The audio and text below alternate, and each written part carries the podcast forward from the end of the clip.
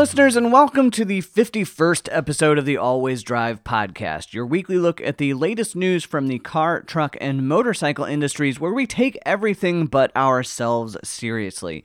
I'm your host, Devlin Riggs, and I have finally gotten the GTI out of its break in period, meaning I've had the chance to wind up the engine a little bit, and I am really, really enjoying it.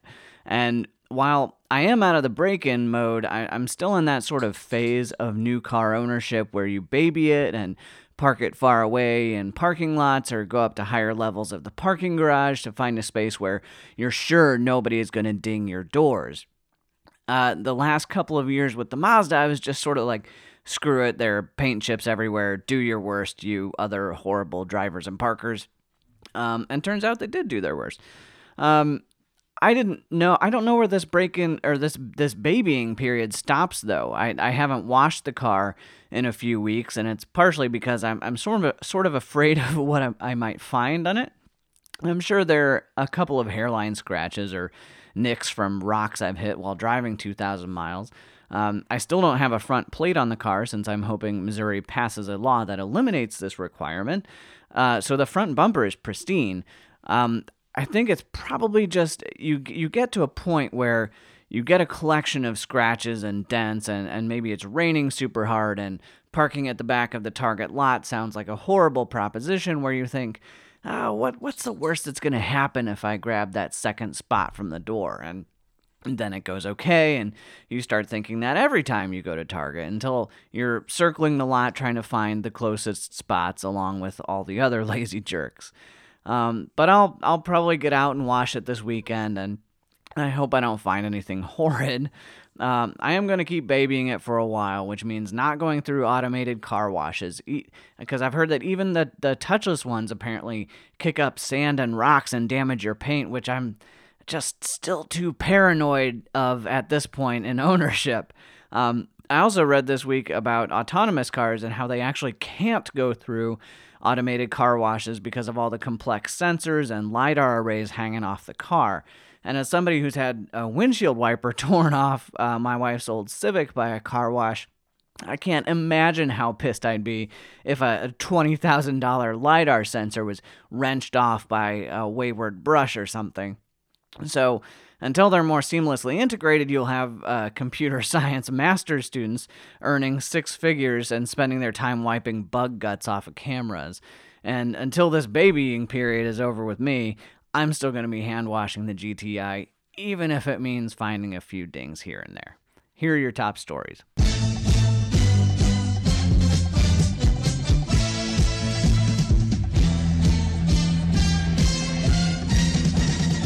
Last week, I started the show off with the story about how electric vehicles are widely accepted as the future of motoring.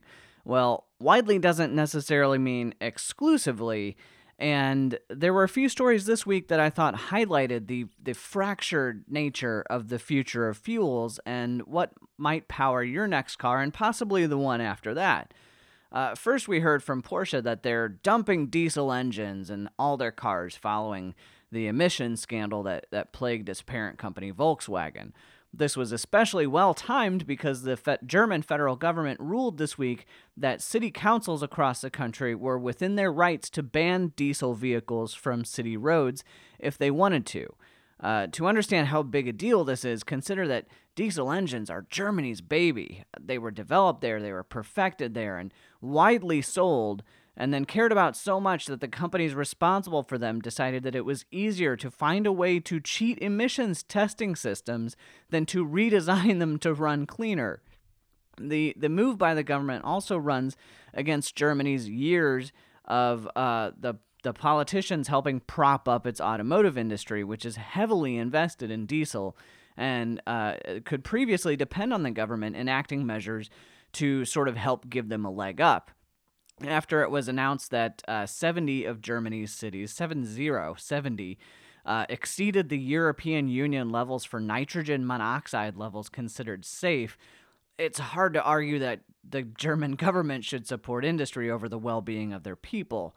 And, and it's not just in Germany. The Italians are climbing aboard the diesel hate train, and uh, they announced this week that they're banning them from Rome, starting uh, diesel engines from Rome starting in 2024 which gives owners ample time to offload their vehicles, which are undoubtedly dropping rapidly in value. Um, but then Porsche said, "Oh, just kidding. We're we're not getting rid of all the diesel engines. The the Cayenne and Macan will still get them, but they need them, right? Because they're they're SUVs." Well, about 14% of Porsches sold are diesels, and while apparently interest in plug-in hybrid versions of the two SUVs are high, it's apparently not high enough for uh, the to supplant the diesel sales completely. Uh, apparently, this this was a, a, misunderstanding about Porsche exiting the diesel business. Uh, that they could have ridden to some really positive PR, but they chose to stick to the plan and damn the consequences. So while the rest of the world widely agrees that diesel has no place in the future of, of vehicles, Porsche isn't quite ready to admit that they're there yet. Volvo, meanwhile, is making more of a definitive stance on its future fuel, uh, stating that its current lineup of internal combustion engines will be the last that the company develops. They'll, they'll still be around and, and placed into cars until this current product cycle is up, which could be as many as 10 years down the road, but that hybrids and EVs would begin taking over showrooms shortly. And while while this is a noble gesture uh, for for the environment and for progressivism, I I can't help but think this is a bit premature based on the findings that uh, at the Centers of Automotive Research suggest uh, that in 12 years only 8% of the vehicle market will be electric. In 12 years, Mazda and Infiniti will have kept refining their already stellar petrol engines to achieve even greater efficiency than they have now uh, in, in, addition to power, and Volvo will be stuck with this 2018 technology. Uh, it's it's a brave move, but possibly really foolish by Volvo. Hyundai, meanwhile, is taking a different route entirely, uh, which you may have seen if you were looking closely during the Olympics in Pyeongchang last month. Uh, Hyundai's Nexo crossover was ferrying folks around the city mostly autonomously, which I grant is not anything too entirely special these days. Hell, I mean, starting in April in California, they're going to allow fully autonomous cars to uh, uh, operate across the state without a driver. But this Nexo is a bit special because it's not just a level 4 autonomous car, it's also a hydrogen fuel cell vehicle. Uh, up until this point, really only Honda and Toyota have latched onto the idea of consumer owned fuel cell vehicles, or FCVs, but Hyundai made a good point when focusing on the benefits that it presents to autonomous vehicles. Um, all that autonomous technology, it, all those cameras, all those sensors, they require a lot of power to operate, somewhere in the range of 50 to 100 laptops worth of power. And that will absolutely sap the life out of a traditional electric vehicle. Take Hyundai's Ioniq EV, for example. It's it's powered by a 30 kilowatt hour battery, which could power the average U.S. house for a day. The Nexo FCV generates 108 kilowatt hours, so it's more than twice that of the Ioniq, allowing for greater range while still providing the autonomous tech all the power it needs. So, while the future certainly looks like it's going to be mostly electric, what's far from certain is how the rest of the mix will shake out. Now for some headlines.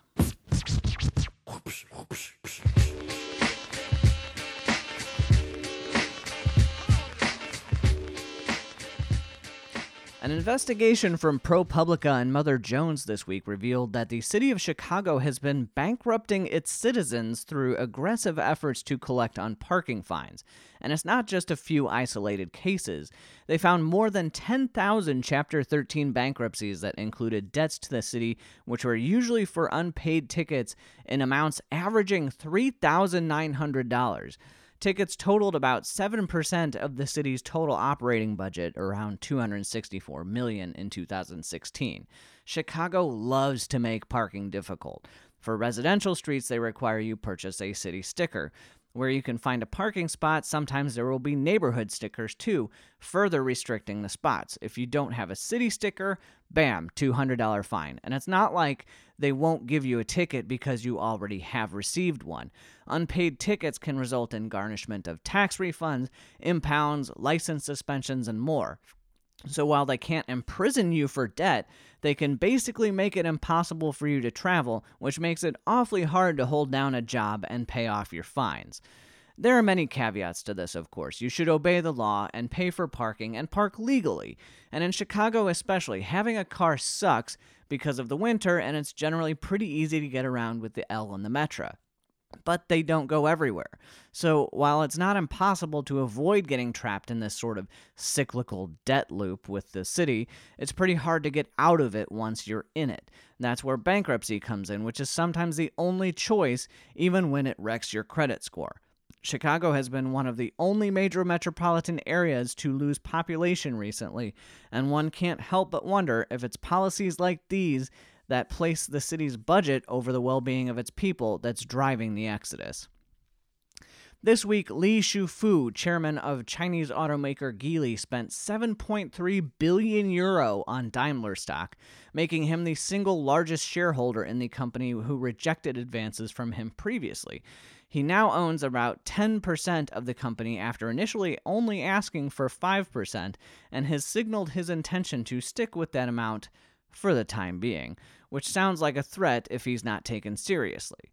China has been one of the strongest markets for the German vehicles in the last decade, and vehicles from Audi, BMW, and Mercedes and others are frequently copied by Chinese manufacturers looking to cash in on their popular style. The Germans don't need help selling their cars in China, and Daimler already has partnerships formed with BAIC Motor and BYD to develop electric vehicles under the Denza brand name, so it makes sense why Daimler wouldn't want anything to do with Li or Geely. What it is Li is hoping to get from this hostile purchase of Daimler stock is still unclear, especially after it was reported that he had kicked the tires at Fiat Chrysler before going after Daimler stock Eh, companies are very, very different. So perhaps it's just an effort to exert greater control on overseas automotive players, sort of like the business equivalent of building sand islands in the South China Sea to claim more territory. Speaking of China, they are way out ahead of the rest of the world in terms of electric vehicle adoption, and automakers the world over are seeing the advantage of working with Chinese companies who have developed expertise in this space.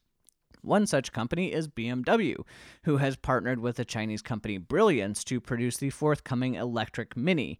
Apparently, this will be the first Mini ever produced outside of England, even though Mini has been owned, operated, and designed by Germans since 2001. For some reason, uh, some Mini electric vehicles will also be produced in England, but they will be different than the ones made in China. Given the strong history of both countries producing unreliable crap, this is sort of like a choose your own painful automotive adventure scenario. Meanwhile, uh, UPS is keeping Brown close to town or home hometown. They're getting some electric vehicles from the U.S., specifically from Workhorse, who we've mentioned uh, a few times here for their electric pickup truck. Uh, apparently, they've been working with UPS for about four years on the development of a Class 5 delivery truck, whatever Class 5 means, but UPS want more of them and have placed an order for 50. They'll use these vehicles as a technology testbed with the aim of purchasing more next year.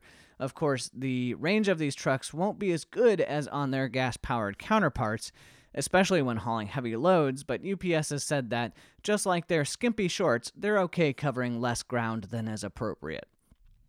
Some disturbing news for all of you looking at used Ferraris. Um, this week, it was revealed that Ferrari corporate openly allowed dealerships to manipulate odometer readings, rolling back mileage to zero to inflate the value of their vehicles for sale. It's not clear if they could roll back miles to an arbitrary number, since a car with 50,000 miles on it would surely show some signs of wear, and the odometer reading zero would be awfully fishy smelling. There's also a statement for, from Ferrari that said that this could only be conducted on cars with fewer than 300 miles or 500 kilometers, which seems like it was intended to be used to wipe off delivery miles on new cars so that they could be handed over to customers with a big old goose egg on the dash. How many times they could be reset, though, could be meaningful, and the fact that in order to use the tool, dealerships were required to receive authorization from Ferrari HQ is most definitely meaningful, but it, because it means they're at least complicit in violating U.S. federal and state laws against odometer manipulation. Ultimately, I don't think this is going to result in any substantial change in the used Ferrari market since its application was apparently so limited, but it's just sketchy as hell that such a function existed anyway. It, it's pretty strange to me that Ferrari makes cars where you can go in and change the odometer willy nilly, but you can't even stop it catching fire because they use cheap glue. Uh, Italian priorities, right? Um, back here at home, Donald Trump has announced that he will be applying a 25% tariff to foreign steel and a 10% tariff to foreign aluminum, apparently to prop up U.S. metal manufacturers. This is, of course, short sighted and idiotic because lots of things use metal uh, and, and as components, importantly, including motor vehicles. So, by making parts more expensive to come into the country, that incentivizes countries to produce their cars elsewhere and then import them, costing the U.S. vehicle manufacturing jobs. It also results in higher vehicle prices during a time when motor vehicle sales are down, costing dealerships salespeople jobs. It could also kick off a trade war with China, the world's largest steel manufacturer, who could impose tariffs on American goods in response, costing jobs in other sectors like farming. While the tariffs haven't been implemented yet, the announcement alone took the stock market down 500 points today because real business people have the common sense to understand how supply chains work and appreciate the consequences of such actions. Hopefully, this stock market drop will be enough of a warning sign to scare Trump away from actually implementing the tax. Um, visitors to Madrid, Spain may have noticed the iconic España building looking, or excuse me, España building looking a little different due to a truly massive Ford advertisement recently. Showing off the new EcoSport compact crossover, it is actually a, the Guinness World Record holder for largest billboard. Um, I know an audio medium is not an ideal venue to discuss the scale of a visual advertisement, uh, but consider it's the size of 20 tennis courts, and you, you sort of have a mental picture of how huge and unnecessary it is. Um, if you're thinking it's ironic that they would use such a wasteful display to promote the EcoSport, Ford says that when the ad campaign is complete, it will be donated to the Apascovi Foundation Employment Center for People with Disabilities, where the materials will be used in its construction will be repurposed in some way or another. Uh, the Nürburgring in Germany is widely considered to be the best place to test the limits of a car thanks to its long and varied course. That's why it's so popular to try to set new lap records there. Automakers think of it as a measure of a car's ability to cope with the most demanding conditions uh, a car can face while driving as fast as possible. Uh, but for ger- uh, Japanese companies, Germany is half a world away, so getting cars there for comprehensive testing can be a huge pain in the ass and very expensive. So, as Toyota got to work on a new research and development center back home in Japan, they've decided to dedicate two square miles to the creation of a mini Nürburgring. It's going to be just 3.3 miles, but will feature many of the most demanding turns and elements of the famous German track. Fortunately, since this will only be owned and used by Toyota, I don't think we'll experience the same ridiculous lap time contests, saving journalists the world over from having to roll our eyes when some new company claims to have the fastest ever time around it. another week, another crazy Uber story. Uh, but fortunately, this was in no way the company's fault. Um, a man visiting friends at West Virginia University got hammered and, like a responsible college kid, called an Uber to get himself back home. Problem is, he lives in New Jersey, and the driver, a well meaning chap with a ridiculously comfortable Toyota Sienna, obliged for the 300 mile journey across three states to return him home when he blacked out in the back seat. The cost of this monumental cock up? $1,635, and one rich Uber driver's whole night. Uh, even worse, the guy accidentally ordered an Uber XL instead of just an X, so he paid $700 more than he could have if his drunk ass had been able to press buttons right. Uh, at least he didn't drive, but maybe there is such a thing as too drunk to Uber. Uh, New Zealand residents are waiting for new cars from Japan have been forced to wait a bit longer due to a severe infestation of stink bugs on container ships from Japan. New Zealand has a, a very fragile ecosystem, which stink bugs could potentially do some severe damage to. So, three container ships hauling approximately 10,000 new and used vehicles from Japan have been made to sit off the coast of the country until they can be cleaned out. A further 8,000 cars are sitting back at the dock in Japan waiting for transport. New processes will apparently be put into place after this fiasco to ensure cars are cleaned prior to shipment, but there's still no word on when those ships will be cleaned out and uh, the vehicles delivered. Suddenly, my house's stink bug infestation doesn't seem so bad. Uh, here in the Midwest, police across several states are looking for a man who has been stealing thousands of dollars from automated car washes in Ohio and Indiana. This guy rolls up to an automated wash, inserts a laminated $20 bill attached to some fishing wire, yanks out the bill and cancels the sale on the wash machine, which spits out money in the amount he paid. At one station in Indiana, he was able to complete the task 35 times, netting him $700 just at one location. He's apparently done this several times at different locations in different states and has yet to be caught, despite his face being visible to cameras on the machines. And we're not talking about some criminal hacker mastermind. We're, we're talking about a clever guy with a laminator and some fishing line. Um, I had no idea car washes were so easy to game or that they held $700 worth of cash in them at one time. I mean, kudos to this guy for figuring it out, but but also not because because he's a criminal. Um, in Kansas City this week, drivers along the 435 freeway that loops the city were treated to quite the show. Uh, specifically on display was a nude male riding a stolen bright yellow ATV into oncoming traffic. He refused to stop uh, for police and kept going for a while, managing to be filmed by several drivers, which, let me tell you, makes for one hell of an animated GIF. Uh, police were eventually able to apprehend him and noted that no dangerous instruments were found on him, which seems like an especially harsh commentary on his manhood. Um, apparently, the owner of the ATV called the police to report it stolen, at which point the 911 dispatcher started laughing and said, uh, We know where your ATV is. Uh, the, the owner may want to go ahead and purchase a new seat, though. I know I would. Uh, here are some new cars. Brand new, brand new, brand new. I don't like it unless brand new. You might see me in my brand new. whip with my head pumping my.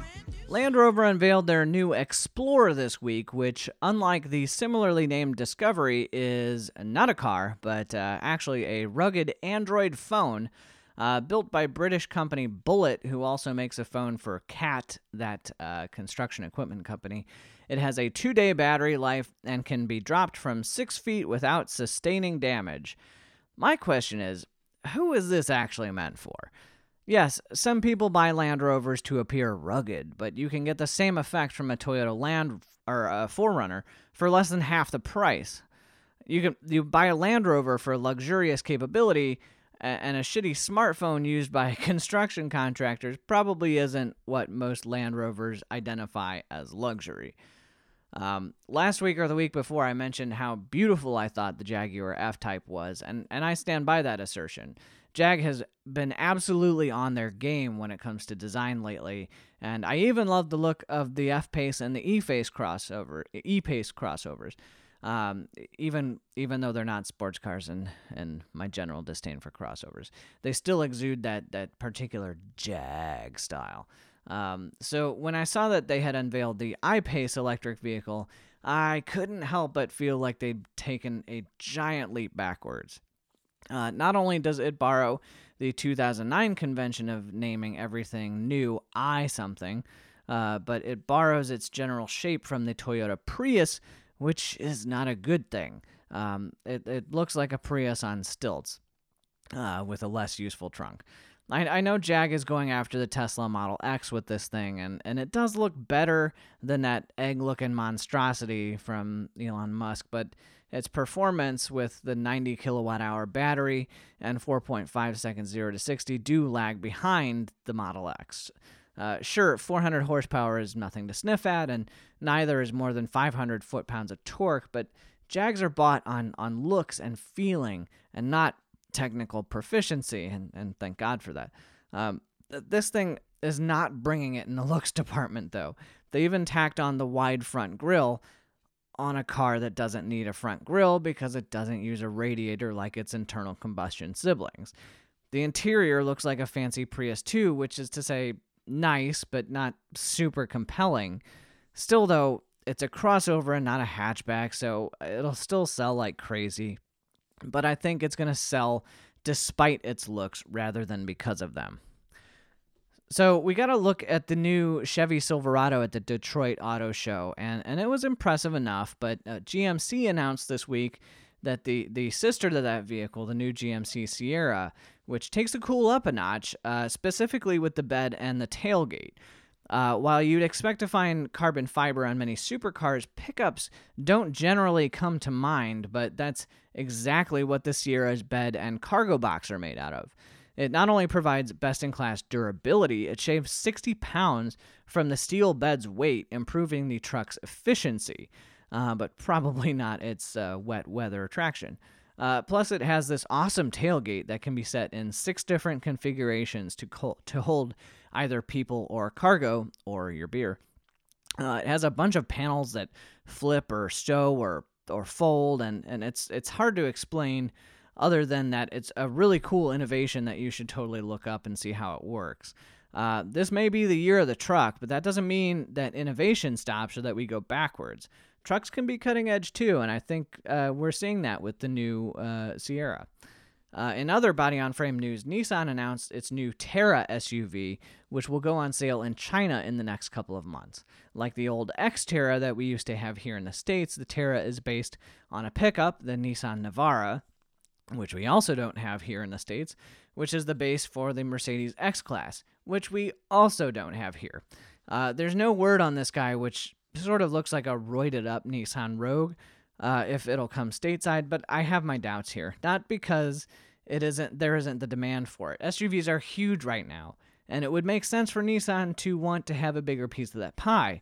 But since the Navara and the X Class aren't available here, that leads me to believe that these cars weren't produced to comply with US sta- safety standards, which would mean a lot of changes would have to be made in order to get the Terra here.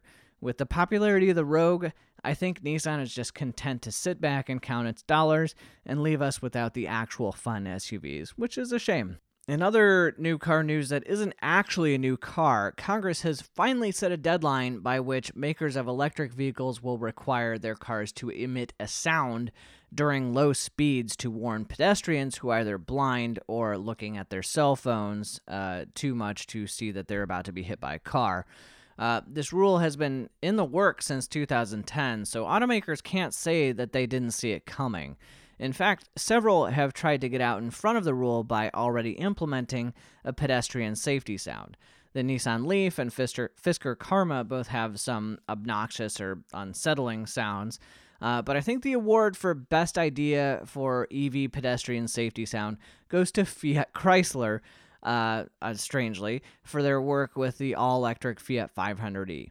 Uh, take a listen to their safety video here. The 500E has an audible pedestrian warning system that uses distinctive sounds to help ensure the safety of other road users and pedestrians. The warning system is automatically activated when selecting drive or reverse. In drive range, at approximately 22 miles per hour, the warning is silenced until the vehicle speed returns to approximately 20 miles per hour. The audible warning system uses an in car sound synthesizer with a speaker located in the engine compartment. That sounds like this.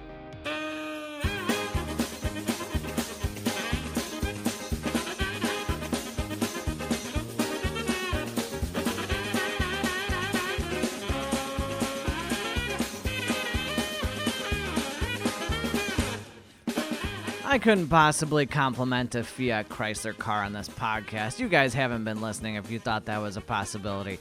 Anyway, thanks to Nicholas Falcon for the intro song. Thank you guys for listening. Uh, the new, new pedestrian safety rules go into effect in September of 2020, so enjoy the silence while you can because this is coming.